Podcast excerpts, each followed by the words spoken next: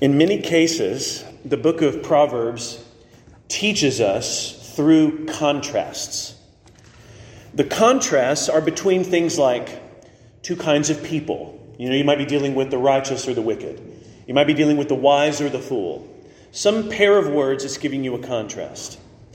The contrasts don't only include kinds of people, the contrasts include actions those people do or not do. You might have one figure who is honoring a parent, another one despising a parent, one working diligently, and one being sluggardly. The actions of what are done or not done are part of the way Proverbs teaches by contrast. The contrasts in Proverbs include not just kinds of people or kinds of actions, but also the corresponding effects. The corresponding effects. In other words, if a particular route is chosen, a, a particular path walked upon, where is that going exactly? What's the effect down the road of the accumulation of those decisions? In other words, if I'm contrasting sowing What's the contrasting reaping of what is sown? The corresponding effects. The value of this teaching method is at least twofold. Teaching by contrast means people don't always have an accurate view of themselves. Teaching by contrast is valuable because people don't always have an accurate view of themselves. They may think they're wise, but then they realize in a particular teaching, here's what the wise do. They don't do that. Or they realize I'm on a particular path heading down this destination. And so, secondly, the value of contrast is people don't always think about where their decisions lead. So they don't always have an accurate view of themselves. They think they're wise, but their actions and consequences in life suggest the opposite. And secondly, people don't always think about where their decisions take them. So when Proverbs teaches us about contrasting endpoints, well, we get to ask ourselves do I want the end that this path is taking me to? Is this destination desirable? In teaching by contrast, Proverbs does not mince words, does it? Solomon, the son of David, can tell us in very graphic ways, painting and portraying the situations at the end of the chosen path. They can be quite grim such as the end of our passage tonight in verse 24, that the prudent would be led upward away from Sheol beneath. All right, well, n- nobody's saying I want to get to Sheol as soon as possible. Uh, you know, I, I want uh, this, this uh, place of judgment, which is what's depicted here. In verse 24, the prudent are led away from that. And so the, the end is there. Uh, but mixed in our passage tonight are kinds of people, the kinds of decisions they make, and the various ends that correspond. But by looking at a unit like this, we're able to see the various ways that Proverbs teaches by contrast. It's a very valuable teaching method. And not everything can be so easily put in binary categories, I know, in life, because there are plenty of gray areas in life, and life is complicated. Proverbs has a way of, like a knife through butter, piercing through the confusion of things and say, let's just stand back for a moment and say, where are my feet heading? What are the decisions that I'm making as they accumulate? What kind of character are they forming? And do I want to reap what I'm sowing? And in verse 19, we see the way or path of the sluggard and the path of the upright being contrasted. Way and path are just two different words about the same thing. The way or the path is somebody's way of life, right? It's a metaphor in Proverbs and elsewhere. The path is the, the way of life for the upright. So in verse 19, here's the contrast the way of the sluggard and the path of the upright. That's being contrasted. And the simile for the sluggard is very graphic. The way of the sluggard, his way of life, is like a hedge of thorns. Nothing desirable about that. It's not something you want to step into. You avoid that. It's not something you'd want to catch your fall. Oh, I'm so glad that when I fell, it was in that hedge of thorns. It's not aesthetically pleasing. Oh, you know what would look really great, right? What if we just, what if we planted a hedge of thorns? It's not the kind of thing that in this simile that's meant to be desirable. A hedge of thorns is actually put here to picture something that's in your way, something you would walk around, something that you would not want to be caught up in. But the way of the sluggard, the path of the sluggard, the way the sluggard lives is like a hedge of thorns. You could think of it this way a sluggard is someone who gets in their own way. A sluggard is someone who gets in their own way. Now, there might be a lot of finger pointing, nevertheless. Oh, it's because of these circumstances and these reasons and these people. And, you know, there could be a, a lot of, of blame shifting. When, at the bottom of it, there could be an issue of character where there is not a diligent, disciplined pursuit of faithful work, but instead sluggardliness. We have to remind ourselves that the sluggard is the one who does not want to do what is hard. And the sluggard is driven by all the feelings of the moment, and they don't feel like doing anything that's going to be overly demanding of themselves. The way of the sluggard is not looking anything any farther than the present moment. What do I want to do and what do I not want to do? And the questions don't get any more complicated than that. Of course, we realize that in life, we can short circuit our lives if we don't think long term and only short term. The sluggard is dominated by short term thinking, and short term thinking is destructive. Because short term thinking fails to consider the consequences of things, the direction that paths lead, and how consequences will not only affect the sluggard, but the people around the sluggard. The sluggard's life is like a hedge of thorns. The sluggard is in his own way, and perhaps this hedge of thorns pictures the kind of thing that in a path he'd say, Well, this is blocking my path. So that his path or way seems to be filled with obstacles. And maybe that's the excuse that the sluggard's way is like a hedge of thorns to the sluggard. It's like, I can't go that way. I can't do that. I can't pursue that. All I see are thorns. Whereas other people might think and look at a situation and say, well, this opportunity is going to require some hard work. To the sluggard, it only looks like a bushel of thorns and they want nothing to do with it.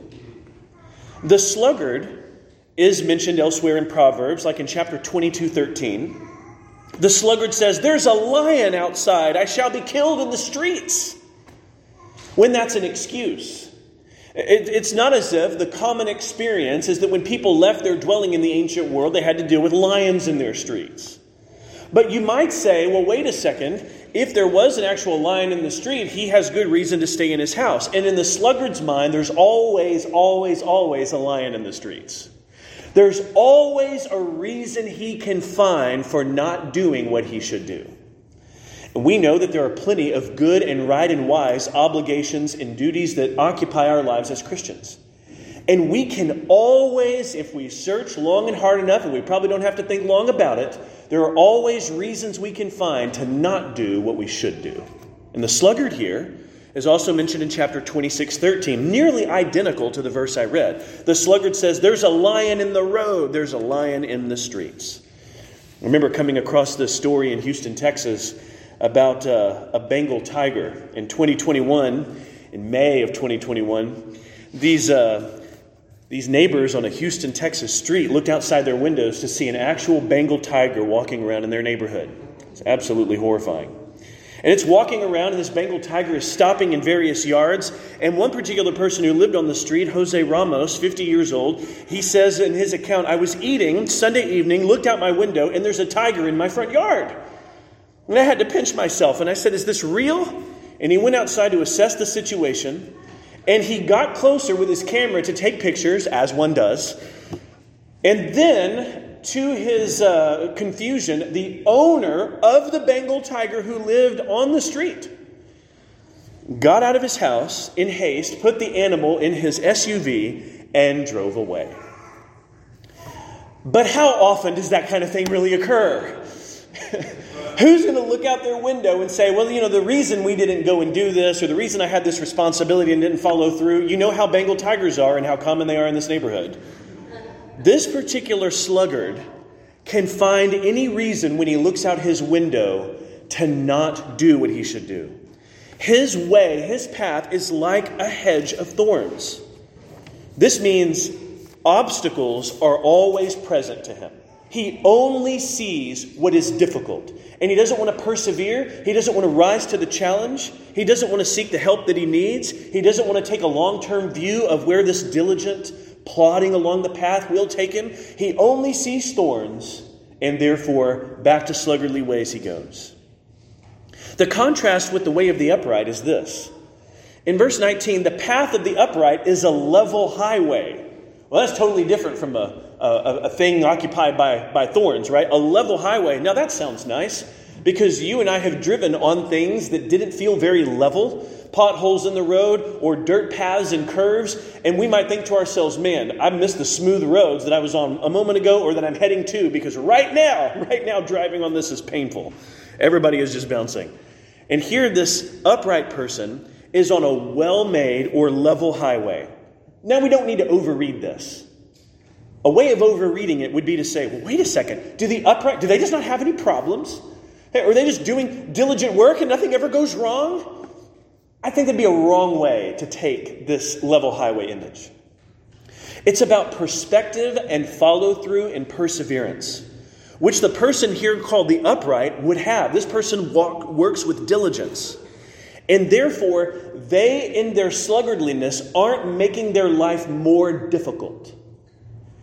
We need to really buy into the Bible's wisdom here that foolishness is just going to make our lives more difficult.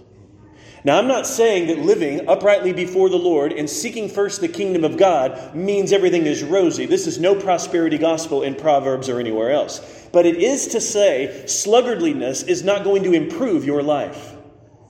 But working with diligence and faithfulness and discipline, that will help your perspective and perseverance in what you do. And that makes a difference. That makes a difference. The sluggard's life suffers not just physically or, or financially. Think about the spiritual implications. Think about the sluggard who thinks, I know I should read my Bible. I know I should go to church. I know I should do this. I know I should do that. So in their mind, they know they should, but they won't. Reading their Bible takes discipline, going to church takes effort. And discipline and effort are the very sorts of things that are like an allergy to them, and they want nothing to do with it. The sluggard's life is a life of inflicted toil, turmoil, and suffering that is not only the case physically and financially, but also spiritually. Here, this upright person is not someone upright that just is really well to do in the world and they're really diligent and they're an example and an inspiration, but it's not about spiritual stuff. Instead, the upright, we know in the book of Proverbs, they are those who fear the Lord.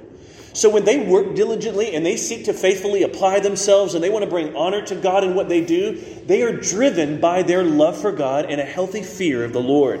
They want to live out of reverence for God and for the praise of God. In other words, this person's life involves fruitfulness at every level as well. They want to flourish spiritually. They want to succeed in what they're applying their hand to. And they know that God has called them not to sluggardliness, but to diligence. The contrast here in verse 20 seems to have a theme that could easily connect with this. Because we know that when teaching and raising children, one of the things that we would want to impart is a healthy ethic of work. And that someone has a view toward diligence and discipline that's going to be a blessing to their lives. So in verse 20, a wise son makes a glad father. This is not wisdom unanchored and untethered from very specific realms that Proverbs would address. Instead, I think wisdom for a young person, a wise son, or a foolish one, in the contrast, is characterized by not doing the things Proverbs put, puts forward as what a virtuous life would include. A wise son, that would include a son that learns to be diligent that learns the value of hard and faithful work, of seeing a challenge and not turning from it. A wise son makes a glad father, and a foolish son despises his mother. Parents know what Charles Bridges, an old interpreter of this uh, book of Proverbs, says. Parents know this is true. Do not the brightest joys and the bitterest sorrows in this world of tears flow from parents' hearts? Think about that question. Do not the brightest joys and the bitterest sorrows in this world of tears flow from parents' hearts? Why might he put it that way as a parent? Because the children, which we love and seek to entangle our lives with at every level during the years of rearing children, these children affect their parents. What an important observation this is for the children in the room to realize that the way you conduct yourselves affects your parents. In other words, parents are not stoic. They're not made of stone. They're not trying to be unre- they're not trying to be unmoved by what's going on. Rather, they can be moved to great sorrow as well as great gladness by what their children do. A wise son makes a glad father. Consider the context of the book for this contrast. Who would a wise son be? This is not just someone in the world that is considered someone quite clever or that's developed street smarts or intelligence about this matter or that one. In the book of Proverbs, a wise son is known as a son that fears the Lord. And the father that's made glad, he's made glad because his fa- the father wants his son to fear the Lord. We can imagine fathers that don't value what they should, and that if a, wise, if a son became wise in the Lord, there might be a father that mocks that and rejects that and thinks that is absolutely absurd. The father that's made glad here is a father who knows what he should value. And therefore, the wise son makes a glad father because the wise son fears the Lord, and the father fears the Lord as well. And therefore, the father is gladdened by the right thing. Mm, he wants to be made glad by what ought to make him glad. Now, I wonder, by the, uh, for parents, you know, the implication of this, just thinking about how our children affect us and whether we are made glad by what we should be made glad about and whether we are sorrowful by what ought to rightly bring us sorrow. It is not wrong on the face of it for children to affect the lives of their parents and for the decisions of parents to affect the joy and well being of their children. How could it be otherwise when you are relationally and emotionally entangled in life? And I don't mean entangled in a negative way, it's just the reality of life together. It's a relationship of love in which our emotions are naturally entangled together. This is why Bridges observes in his comment there and in that question that bright joys and bitter sorrows come out of parents' hearts because parents know what it is like to see sorrowful decisions as well as gladdening decisions. And a wise son makes a glad father. The appeal in the observation would be this for the children in the room tonight. What is it that you want to help produce and cultivate in your parents? Do you want to produce sorrow in them? Or would you like to see them glad at what ought to make them glad, overjoyed and cheerful by what is good and right? Then pursue wisdom. A wise son makes a glad father. The son fears what he should, the father is made glad by what should make him glad, and the contrast is with a foolish son. I know it says foolish man in the ESV, but the contrast is clearly a parental one because the foolish man despises his mother. This is not to say his mother was perfect or imperfect, it's to say his posture toward his parent was a violation of the fifth commandment. Honor your father and your mother. That is the opposite of this.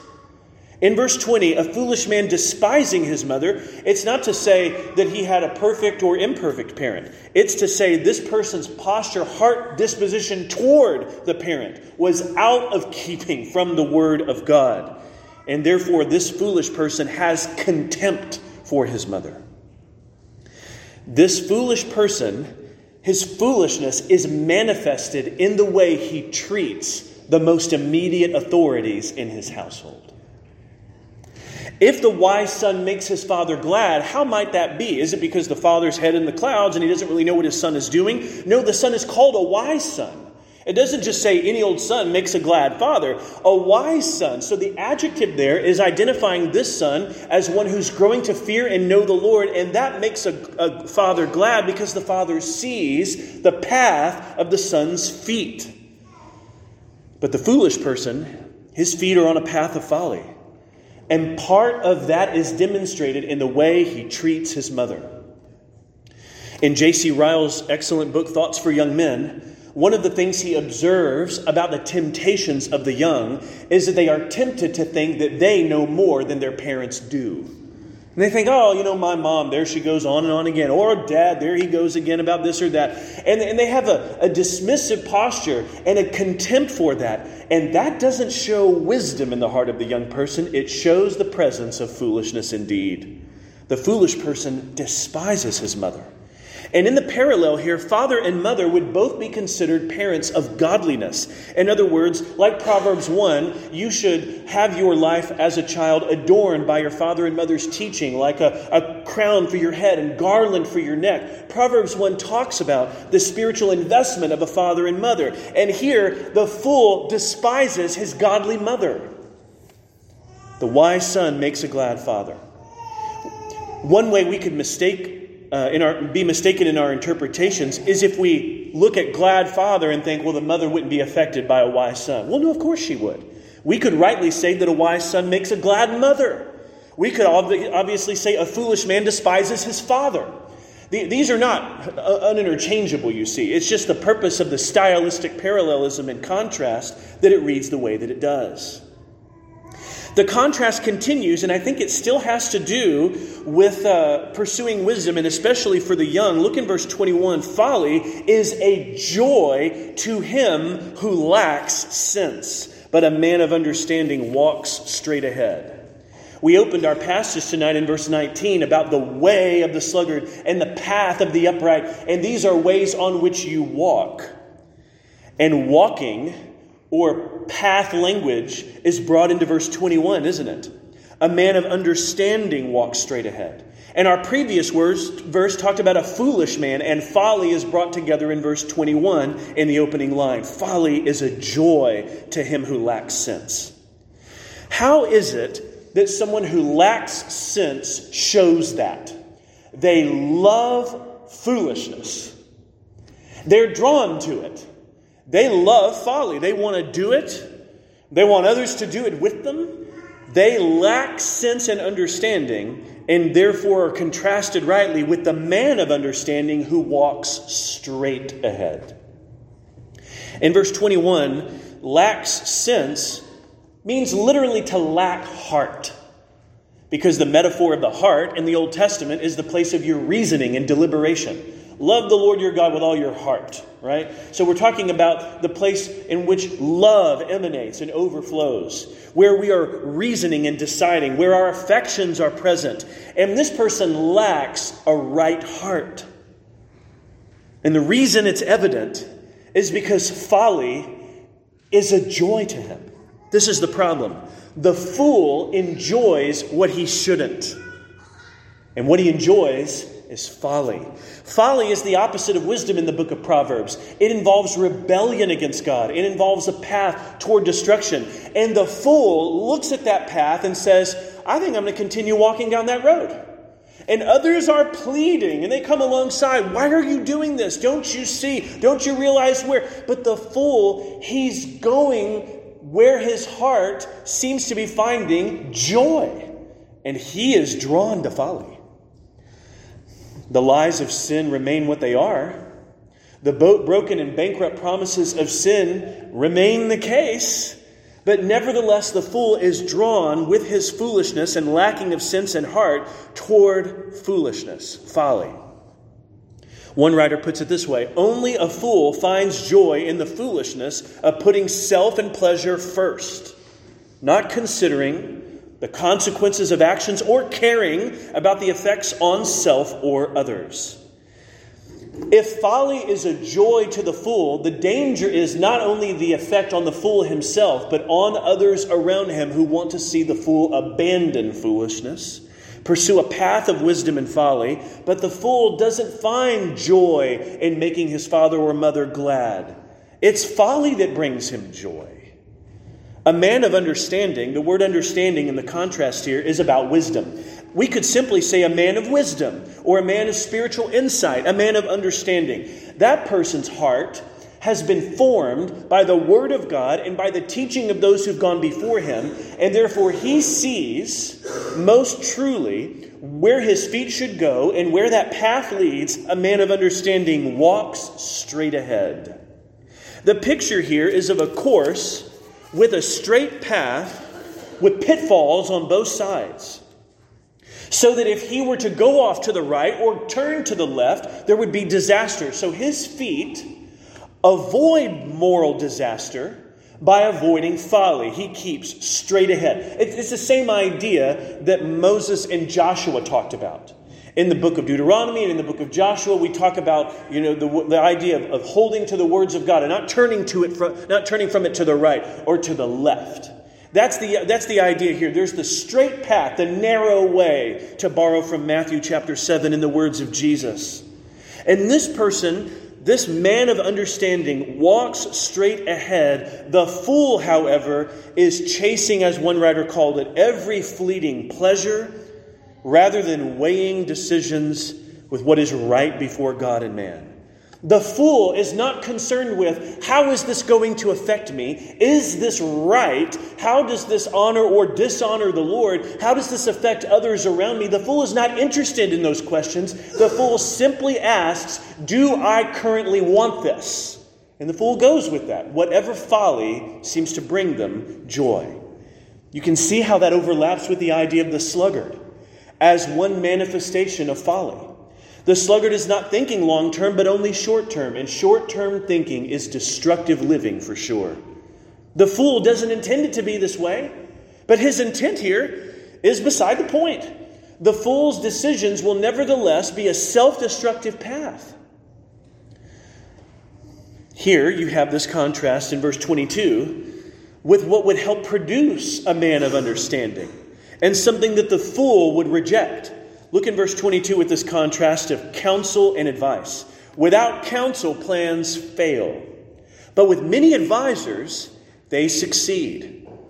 Verse 22 is talking about someone who wants to live their life welcoming wise counsel.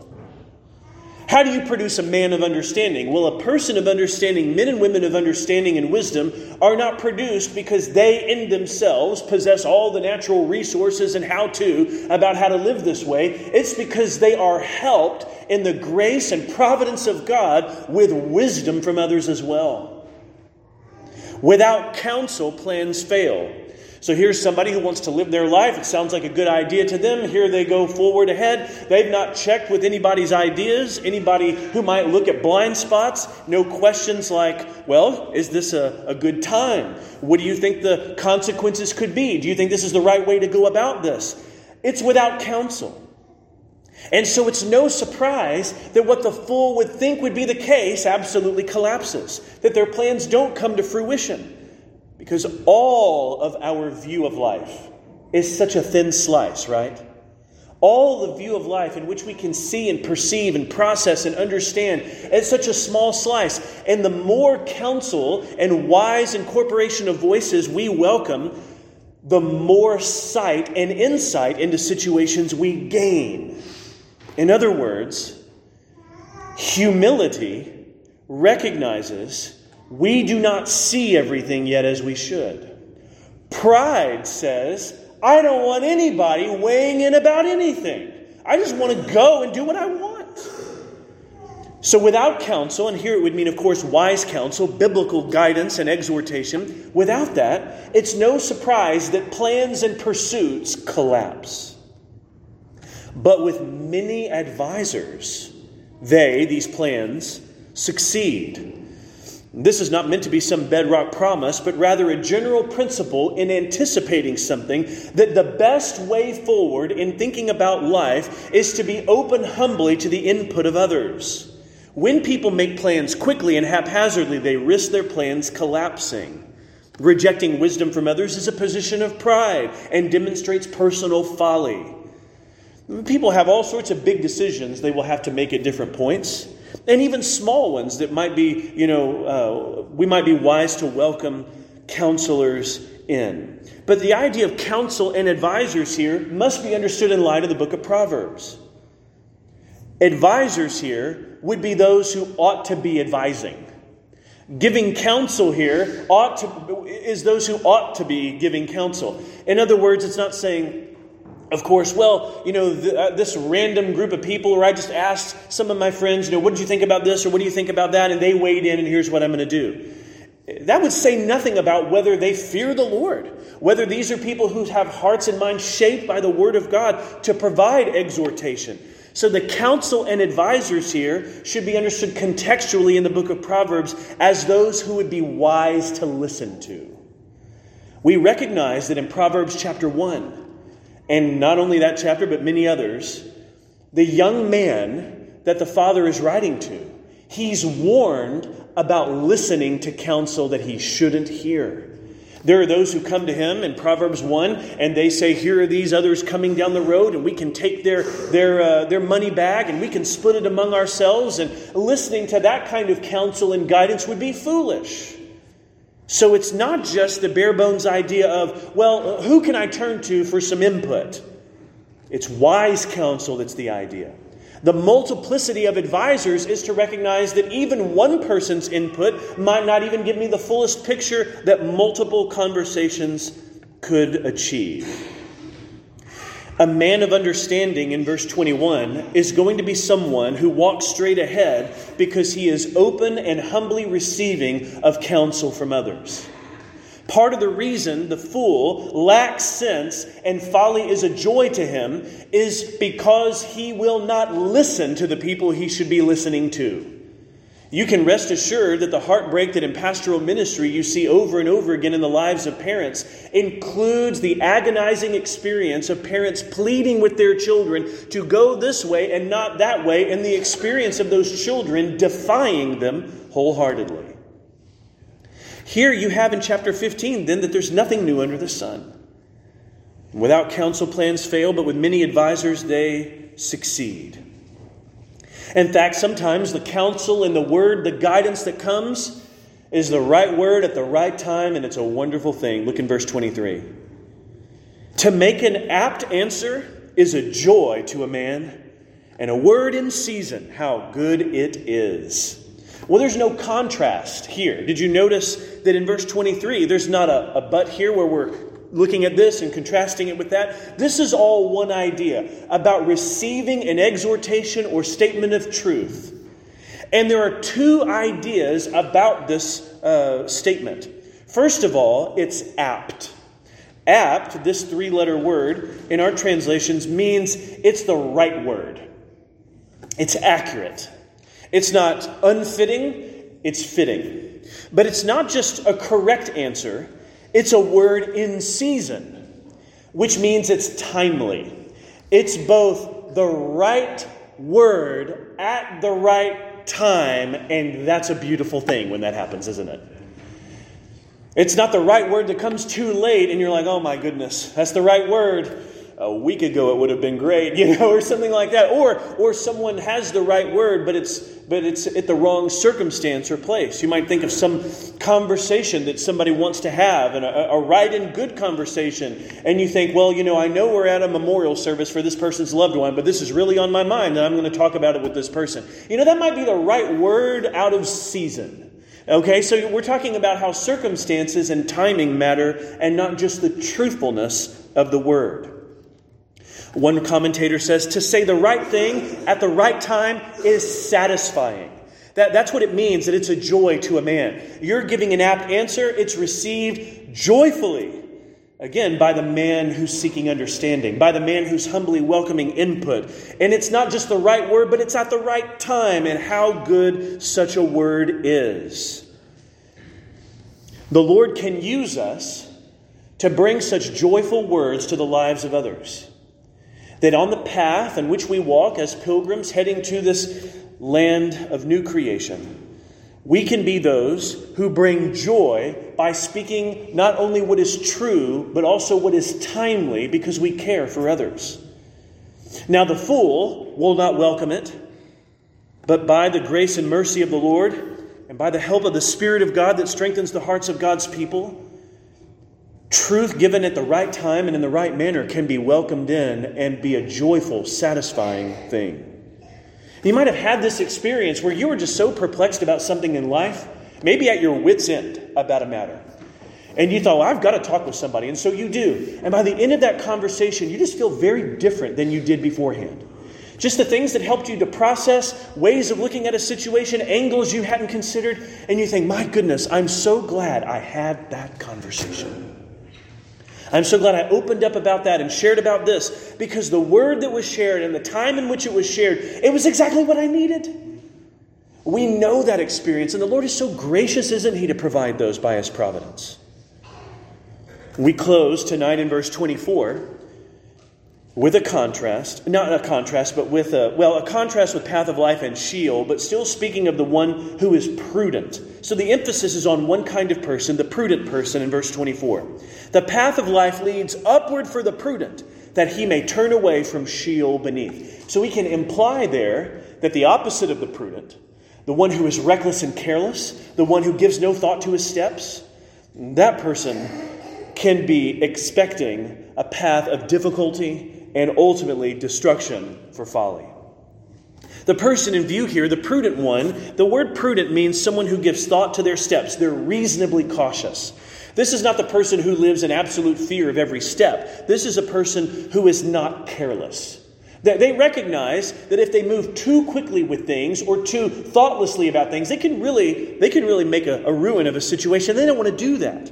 They're not afraid of moving forward, but they want to be thoughtful about the steps that they're taking.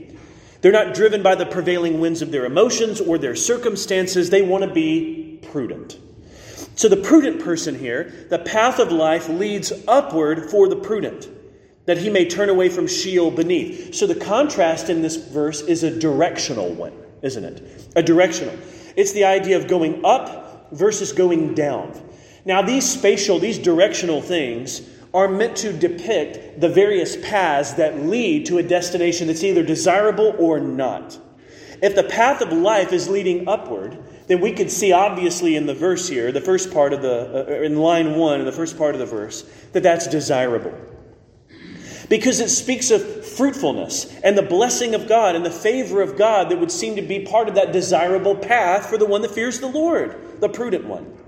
But turning away from Sheol beneath, the reason that's desirable is because turning away from Sheol would be turning away from the place and the realm of the dead, and the place of judgment, even. Sometimes in the Old Testament, Sheol not only means the place of the grave, but what is beyond. What the righteous would avoid on the path of life, because we don't face the judgment of God, but rather in Christ Jesus we are not condemned. So, this downward path is picturing the direction that ends in destruction. The path of life leads upward for the prudent. So, in teaching by contrast, one of the values we talked about is that the value of contrast involves thinking about where paths lead. And here, the path of life leads away from Sheol. Well, that sounds like the path to take.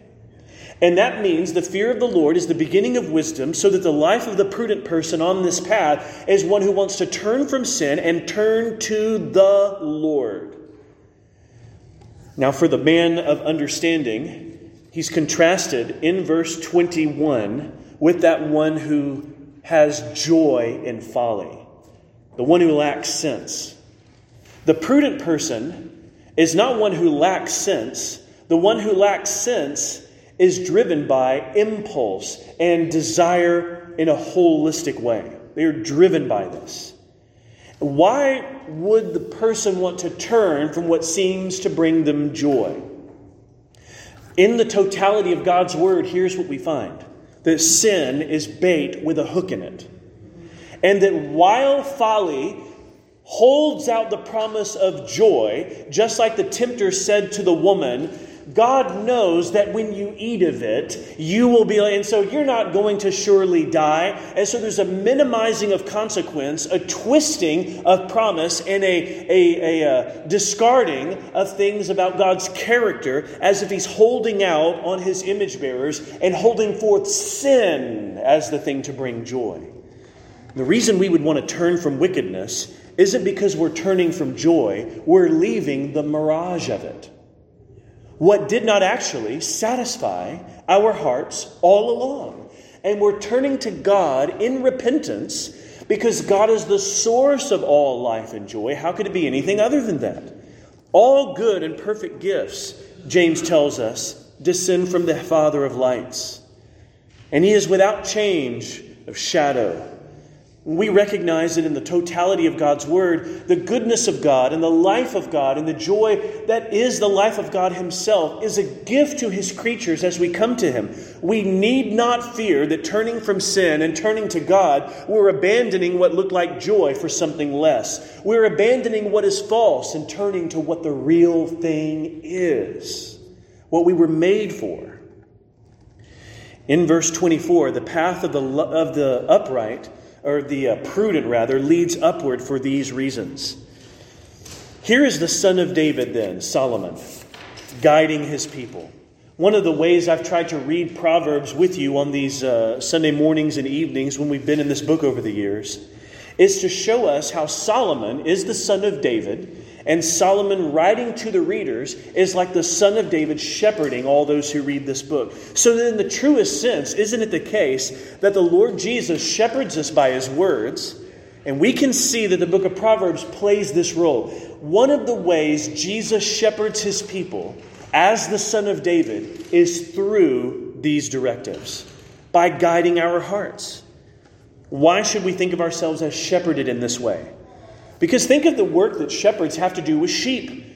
They have to warn sheep by their very prodding and poking with their staff and guiding them up front and with all sorts of herding animals if they can help it in order to keep the sheep from destruction.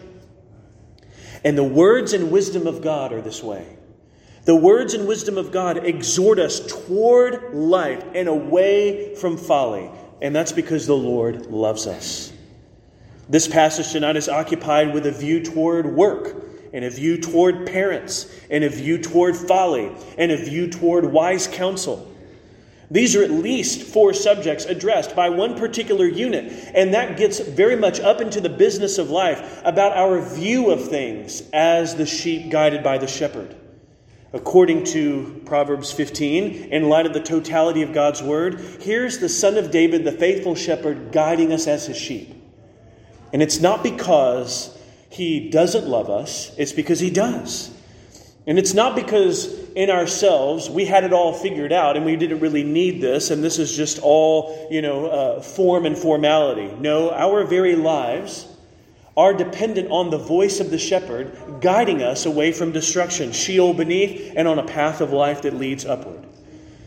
When we think of it, friends, this way, we should receive the Proverbs in this book as the love and wisdom of God toward us that guides our hearts into life everlasting because it's the way and character of Christ, most of all. Let's pray.